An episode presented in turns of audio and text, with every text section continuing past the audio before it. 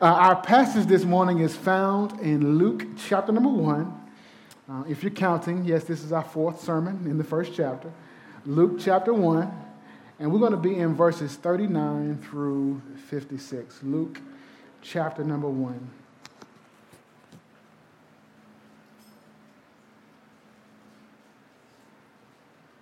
If you don't have your Bibles, the passage will be on the screen. Verse 39 declares In those days, Mary arose and went with haste into the hill country to a town in Judea. And she entered the house of Zechariah and greeted Elizabeth. And when Elizabeth heard the greeting of Mary, the baby leapt in her, in her womb. And Elizabeth was filled with the Holy Spirit, and she exclaimed with a loud cry, Blessed are you among women, and blessed is the fruit of your womb. And why is it granted, why is this granted to me that the mother of my Lord should come to me? For behold, when the sound of your greeting came to my ears, the baby in my womb leapt for joy.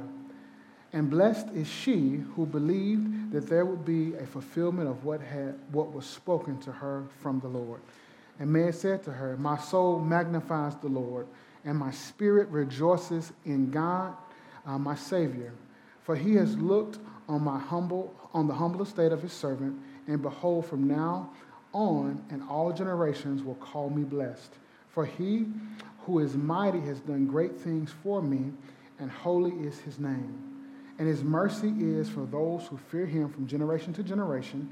He has shown strength with his arm. He has scattered the proud in the thoughts of their hearts. He has brought down the mighty from their throne and exalted those uh, of humble estate. He has filled uh, the hungry with good things, and the rich he has sent away empty. He has helped his servant Israel in remembrance of his mercy, and he has spoke to our fathers, to Abraham, and to his offspring forever. And Mary remained with her for three months and returned to her home. Uh, just for a few moments, I want to share uh, from the subject title, uh, Partnering in Praise. We want to talk about partnering in praise this morning. Let me pray for us. Father, thank you so much uh, for this opportunity. Um, we are thankful, God, for your word that is living and active. Uh, we are thankful for um, the chance to, um, we are thankful for the chance to be able to study your word together. God, help us um, be able to see this passage clearly. God, help us, God, to be able to dig deep into it, Lord God. Um, it is amazing uh, that something um, that is old, something that is distant, can have such a profound connection with us today. God, I pray as we study, Lord, we just want to take a journey into the text. We want to take a journey where we are able to see how the truth of the text is able to transform our lives. We pray, God, that you would help us to do this, and we truly ask these things in Jesus' name. Amen. Uh, there is a story told about a man who got lost while driving on a country road. And as he tried to reach for his map, he accidentally drove off the road into a ditch. Uh, though uh, he wasn't injured, his car was stuck in the mud, and in the distance, he could see a farmhouse. So he decided to go to the farmhouse. He wanted to knock on the door, and he was going to ask for help. The man got to the door, he asked for help, and he met the farmer who owned the house. The farmer quickly saw that the car was stuck and he quickly replied, Old Warwick can get you out of the ditch. And he pointed at the old mule standing in the field. The man looked at the decrepit old mule and he looked at the farmer and he said, Are you sure? And the farmer responded, Yep, old Warwick can do the job. The man figured that he had nothing to lose, so he goes out uh, with the farmer, the old mule, and they link the mule to the car. And with a snap of the reins, the farmer shouted, Pull Fred, pull Jack, pull Ted, pull Warwick. And the mule began to pull the car right out of the ditch. Uh, the man was amazed and he thanked the farmer and he patted the mule on the head and he asked the question, Why did you call those names before you called out Warwick? And the farmer grinned. He said, Oh, Warwick is about blind.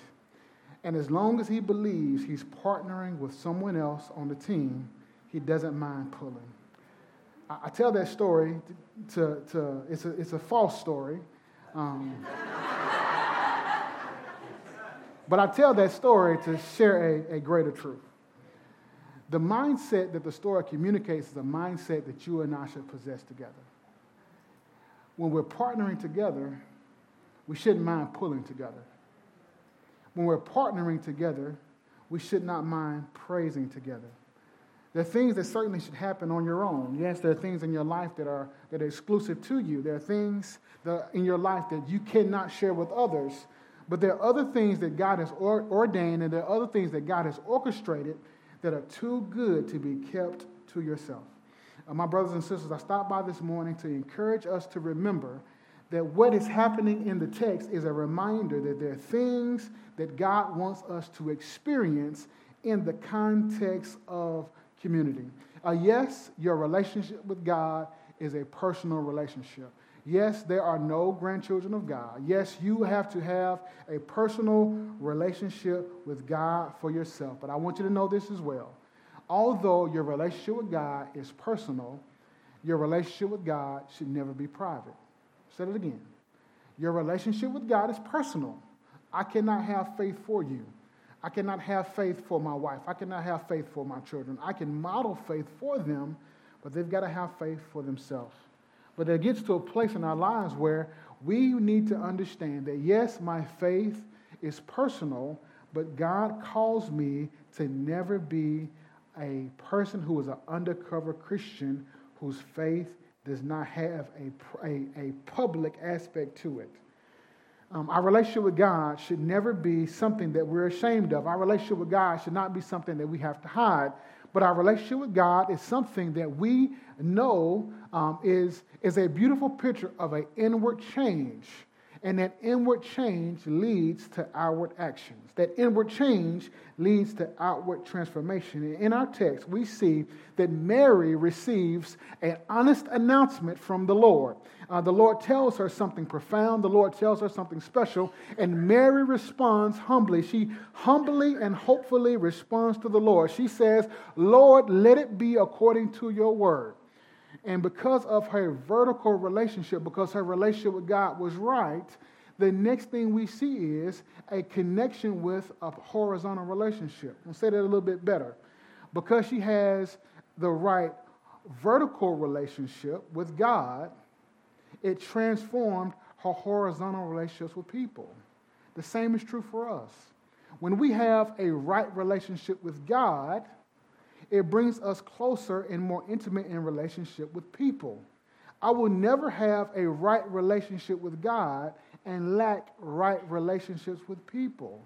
I will never have a healthy relationship with God and not also have healthy relationships with people. Now that does not mean that my relationships will be perfect. That does not mean that my relationships will not will be without without struggle, but hear me very clearly. When I am right with God, it helps me be right with others. When I grow closer to God, it helps me grow closer to others. When I'm submitted to the Lord, I will be willing to submit to other people in my life. When, I, when I hear people have this attitude that they are going to just do this thing by themselves, it immediately tells me that there is a disconnection between them and God. When people have an attitude where they think that they don't need other believers, that they don't need to be in community. When people have a mindset or an attitude that um, I'm right with God by myself, I don't have to come to church, I don't have to fellowship, I don't have to be in a small group, I don't have to be with others, you can miss me with that attitude. Because when you see the text, when you see the scriptures, the people of God who are most connected to the Lord are always most connected to other people. Uh, in our text, Mary clearly submits to the Lord. She clearly is growing in her relationship with the Lord. And the result of her growing in her relationship with the Lord is that she begins to now grow in relationship with other people. When we look at the text, there are three specific aspects of Mary and Elizabeth, eh, Mary and Elizabeth's relationship that we want to look at together. And the first thing we see is the relationship that Mary and Elizabeth possessed was fulfilling because the relationship was Christ centered in its connection. Verse 36 says, Behold, your relative Elizabeth in her old age has also conceived a son. And this is the sixth month with her who was called barren, for nothing will be impossible with God. And Mary said, Behold, I am the servant of the Lord. Let it be to me according to your word. And the angel departed from her. And in those days, Mary arose and went with haste into the hill country, into the town in Judea. And she entered the house of Zechariah and greeted Elizabeth. Uh, as we read the text, we must understand that Mary moves uh, from being present with the angelic messenger to suddenly being alone by herself. I want you to catch the scene. The angel appears, and now she's by herself. I imagine that the house would have been strangely quiet and still. But while her world was still, while her world was not the same, everything outside of her world was going on. I can imagine that outside of her door, there was someone um, arguing with the kid. Outside of the door, there was somebody telling a joke. Outside of the door, there were probably women going to the well in laughter. In that moment, Mary would have found herself by herself. And she would have had to make a decision whether or not she was going to rejoin the everyday world or what she was going to do with the message that she had just heard. She would have to make a decision of what she was going to do with this newfound responsibility that she had from Christ. Was she going to, was she going to let herself um, uh, be, be controlled and be held hostage by fear? Or was she going to, or was she going to continue to take steps in her faith? At that moment, Mary had a profound decision to make. What would she do? Where would she go? Would she hide? Would she make her condition known? Would she keep her condition secret? And in that moment, she made a decision to connect with someone who would understand her newfound responsibility that she had received because of Christ. She made a decision to go to the person, to go to the one, to go to the community that understood her newfound responsibility because of Christ. Now, I believe that the question that Mary had to, to wrestle with is a question that we must consider this morning. Uh, I know, once again, I said this last week, I'm going to say it again. I know you have never been visited by an angel. Hopefully. I know you have not uh, been told that you will be the mother of Christ. Hopefully, you haven't heard that. But in all seriousness, there are times when God will speak to you. There were times when you will find yourself receiving a message from the Lord. And you're going to have to make a decision how you're going to process that message and how you're going to deal with the message that you've been given. There are going to be times in your life as a believer when you're going to feel out of place in the world. There are going to be times in your life as a Christian where people are not going to be able to understand what's going on. There are going to be times when we receive a message and we are confused concerning what God is doing and how God is going to bring forth the message. And when we are given more responsibility by God and we don't understand it all, in those moments, we got to understand or we need to identify where will I go for counsel? Where will I go for help? And I want to encourage you this morning when you find yourself in that kind of place, we must go to other people who also have a Christ centered connection. From a human perspective, it makes no sense for Mary as a pregnant woman to travel that long to see, to see Elizabeth. They were at different stages of life. One was young, one was old, one was a virgin, one was battling fertility issues. From a human perspective, it made no sense to travel around 60 or 70 miles on a donkey or on foot. But she does it because of a Christ centered connection. From a natural perspective, it makes no sense that Mary and Elizabeth would be connected.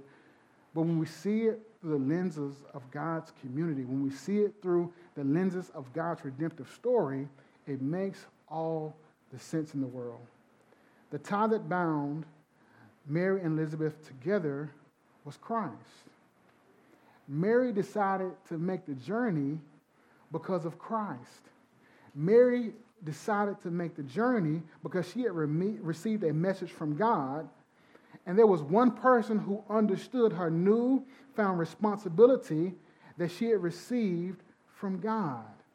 When she realized that Mary, when, when, when Mary realized that Elizabeth could understand her Christ connection, it motivated her to go and connect with Elizabeth. I want to pause there and ask a question.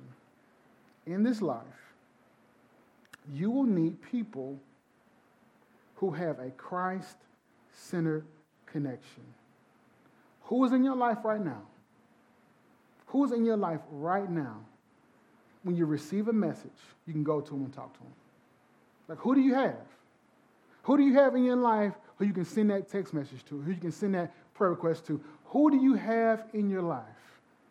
I hope that you have somebody in your life because there are going to be times in your life when you're going to need someone to not just talk to, you're going to need somebody to connect with based upon Christ. Now, all of us have connections. It could be um, racial connections, economic connections. All of us have different affiliations. It could be your college, it could be your sorority, your fraternity, it could be your job. All of us have connections, and there's nothing wrong with those connections. But catch this very clearly. All of those connections should be secondary to our connection to Christ. All of those other connections should be subordinate to our connection to Christ. What should come after my connection to Christ is my racial connection. What should come after my connection to Christ is my social connection. What should come after my connection to Christ is my economic uh, connection, my political connection, my, uh, my work connection. When you look at the text, she was connected to somebody who was connected to Christ. Because she had a greater relationship with God, she moved into greater relationship with, with another person who was also connected to God. So, first, we see very clearly that the relationship was marked by fulfillment because of a Christ centered connection. But, secondly, and I love it, the relationship was free from comparison and competition. Verse 41 says, When Elizabeth heard the greeting of Mary, the baby leapt in her womb, and Elizabeth was filled with the Holy Spirit. And she exclaimed with a loud cry, Blessed are you among women, and blessed is the fruit of your womb. And why is this granted to me that the mother of my Lord should come to me?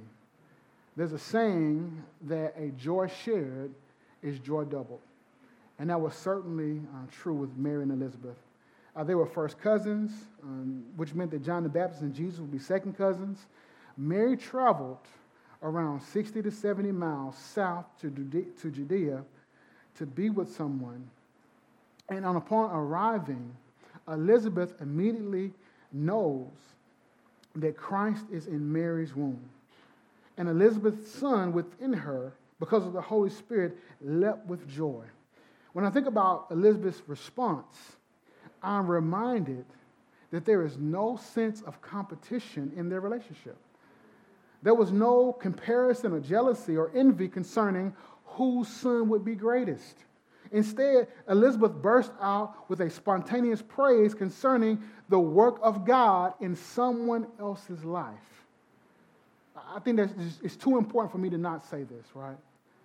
How many times are we thankful for how God is working in someone else's life? I know we've gotten to a place to where we praise God for what He's doing for us, and that's a good thing.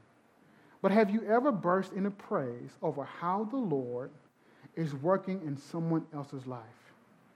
Can we praise God for an answered prayer for my brother and my sister, even when He does not answer those prayers for me?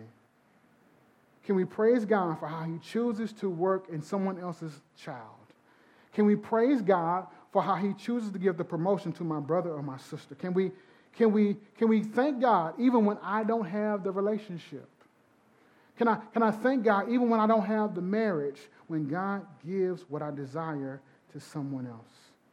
Can I be as thankful for others as I would be for myself? Uh, oftentimes, we cannot uh, say that we are because we are so selfish and we are so self centered rather than being Christ centered. We are so consumed with self that, that we want first dibs on God's blessings. And after we've picked out the blessing that we want, uh, we don't mind if somebody else gets something that we don't desire. Catch this difference um, in the text. On one side, we can really do um, better in terms of giving God praise. Because once again, um, when God does something for me, I need to give God the praise. That, that's a good thing. But on another level, while that's good, is that, is that God's best. Like, am I so excited to see God working that I don't care where God chooses to work?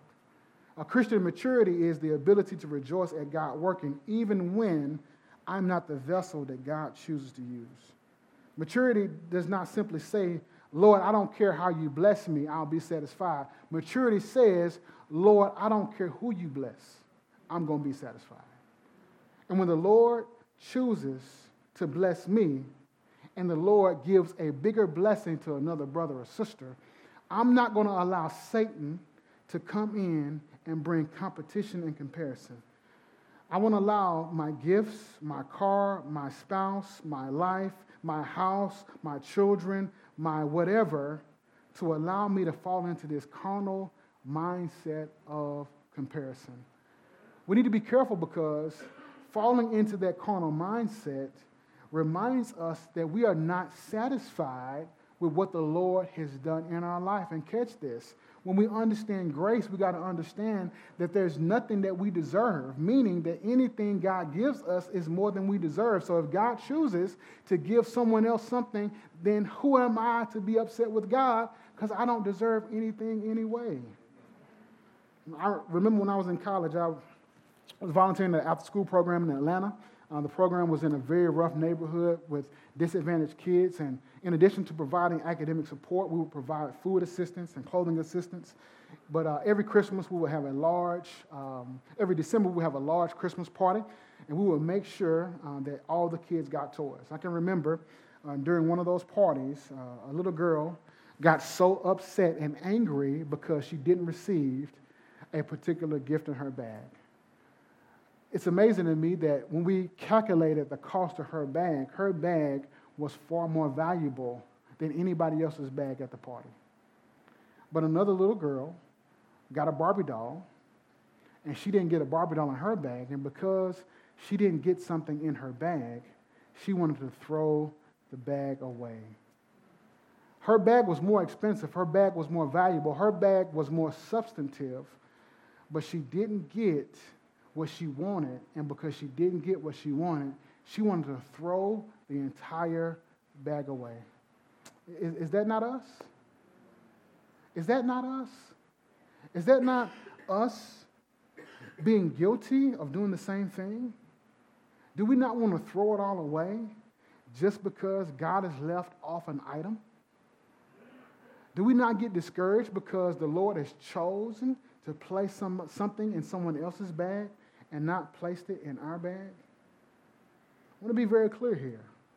It's okay to admire gifts that we don't possess. It's even okay to ask the Lord for gifts and abilities that we're lacking. Uh, when I read the scriptures and I see the scriptures talk about something uh, very specific, like a godly marriage, and I see uh, that in the Word, and I see that uh, in another couple, it's okay for me to ask and desire for a marriage if I'm single, and it's okay for me to, ask and desire for a stronger marriage if I'm married. Uh, it's okay for me to look at the Word and see uh, what God says about a person who meditates on God's Word day and night. I don't know if y'all caught it. My sister, not bragging, but my sister quoted the scripture this morning. She didn't need it because she is committed to reading the scriptures. When I saw that, I wasn't jealous. I was like, you know what? Praise the Lord. That's something I need to do for me. I need to desire something special. It's not a jealous thing. It's a it's an encouraging thing like, Lord, if my sister can memorize your word, how much more should I make a commitment to memorizing your word? When I see somebody who has wisdom, when I see the when, the when I see the scriptures speak about having wisdom and being able to ask for wisdom, it's okay for me to be able to ask for what the scriptures have told me it's okay to ask for. That's okay. But let me I want you to catch this. What's not okay is when I cannot celebrate for other people. What's not okay is when I'm so upset about what God has not done for me that I'm angry with what God has done for you.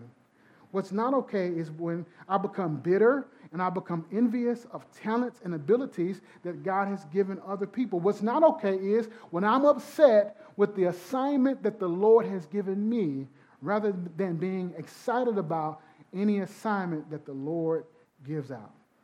So, first, the relationship was fulfilling because of the Christ centered connection. Secondly, the relationship was free of comparison and competition. And thirdly, the relationship was focused on a confession. Verse 43 says, And why is this granted to me that the mother of my Lord should come to me? This is Elizabeth's confession. Traditionally, we think that the first biblical, the first biblical character to confess that Jesus is the Christ was Peter. But when you read verse 43, we really see that Elizabeth, not Peter, was the first one to, conf- to confess that Jesus is the Lord in the New Testament. H- how is Elizabeth able to do this? She's able to do it because the Holy Spirit revealed it to her. Now, 1 Corinthians 12 3, um, Paul says in the B portion, No one can say Jesus is Lord unless the Holy Spirit reveals it. The Spirit reveals the truth. The Spirit gave Elizabeth the ability to, re- to know who Jesus is, and that is what we need the Holy Spirit to do in our lives today. It's an important reminder that we need the Spirit to work in our lives. For people to recognize who Jesus is, for people to see their need for Christ, for people to surrender their lives to Christ, uh, they need the Holy Spirit to reveal to them the truth. It's amazing to me that a lot of us, we want to get into, when I say a lot of us, me, I want to argue you down about Christ. I want to give a better argument. I want to make sure that you hear it. I want to get louder than you. I want to beat you down till you do it. Ultimately, unless the Lord reveals it, it won't happen. Unless the Lord takes a providential and spiritual opportunity to reveal through the Holy Spirit, it cannot happen. Won't happen through screaming loud. It won't happen through entertaining people at church. It only happens when the Spirit of God reveals the truth. Like that, that is why, that is why we preach the scriptures. That is why we don't try to get into entertaining and try to get into uh, performance. We simply want to expose you to the truth of God's word so that the Holy Spirit can take that truth and transform your life. That's, that's Elizabeth's confession, but then we see Mary's confession. First, Mary confesses what the Lord has done for her. Verse 46 says, And Mary said, My soul magnifies the Lord, and my spirit rejoices in my, in my Savior. Uh, to begin with, Mary had, had, had a need for God to save her. When she says, My Savior, it's an indication that she's a sinner in need of salvation. God not only saved her, but God providentially picked her for service. The same is true for us. Like, we not only need God to save us, but we desperately need God to pick us for his service. Secondly, she not only spoke about what God did for her, but she spoke about what God did for us. Verse 50 says, And his mercy is for those who fear him from generation to generation. He has shown strength with his arm. He has scattered the proud in their thoughts of their hearts. He has brought down the mighty from their thrones and exalted those of humble estate. He has filled um, the hungry with good things, and the rich he has sent away empty. In the second stanza, uh, she gives a proclamation or a prophetic announcement of what God will do for all people. Um, she's telling us that God will, in verse 51, minister to the helpless. In verse 52, he will exalt the humble. In verse 53, she tells us that he will give food to those who are hungry. It is a picture of God uh, making a commitment to meet every single one of our needs. And lastly, she confesses what God does for the people of Israel. Verse 54 says, He has helped His servant Israel in remembrance of His mercy, as, we, as He spoke to our fathers, to Abraham, and to his offspring forever. She is reminding us that God is faithful to His promise. Israel was an insignificant, nobody kind of people. But with God's grace and with God's power and God's mercy, God was able to make them a great people for his name's sake. Chris, you can come on back up. I'm done now. when we think about the text, we think about the passage, as we get ready for communion this morning, we have three just very uh, simple um, points of application. When we think about um, the passage, we think about Mary and Elizabeth's relationship, the first thing we need to see is we are desperately in need of relationships that are Christ centered. I want to say this very clearly. I got a lot of relationships, I got a lot of friends, I got a lot of people who I do life with. But the relationships that I need the most are those relationships that are centered on Christ. It's easy for me to just have relationships with people who look like me. It's easy for me to just have relationships with people who work at the same place I work, who think the way I think, who vote the way I vote. It's easy for me to have relationships that are, that are cliquish and that are less than Christ centered. But what you and I need, more so than anything else, are relationships that are focused and centered on Jesus. That's what we need. We need to, to cross the line. We need to do life with people who are not like us. We need to be in fellowship in a community with people who do not look like us, who do not think like us, because it helps us see that Christ is the most important part of my life. Not my race, not my job, not my political affiliation. It's Christ that's most important. Secondly, uh, we are desperately in need of relationships that are free of comparison and competition. Like, I so want to mention some people right now, um, but I think it would, it would do more harm than good. I just want to say that there are people who I look at in this audience who I'm so thankful for. And the reason why I say it'll do more harm than good because if I if I miss somebody, people are gonna get their feelings hurt, so I'm not gonna do it. But but I'm so thankful for our church that I can celebrate with people, that I can love people, I can rejoice with people, and I can bear my burdens, or I can share my burdens and they can bear their burdens with me and, and vice versa. And we don't have to be in competition. We can be real with each other. And if I'm having a bad day and I'm having a struggle, I know it's a safe place to be able to share. I know they're going to pray for me. I know they're going to build me up. I know they're going to point me back to Christ. And my prayer is that you have that. I hate that, that most relationships that we have today are, are fake and fickle, and it's, you know, we got to put on the mask and have it all together. When in reality, the relationships that God has for us should be free of that.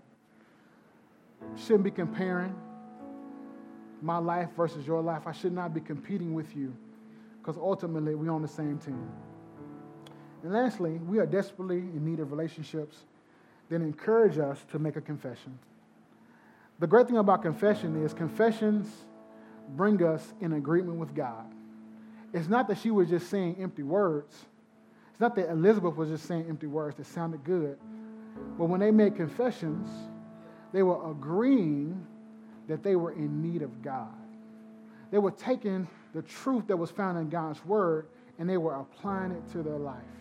And that's the kind of relationships that we need. We need people in our life who are going to help us live in agreement with God, who are going to help us apply the truth that God has for us.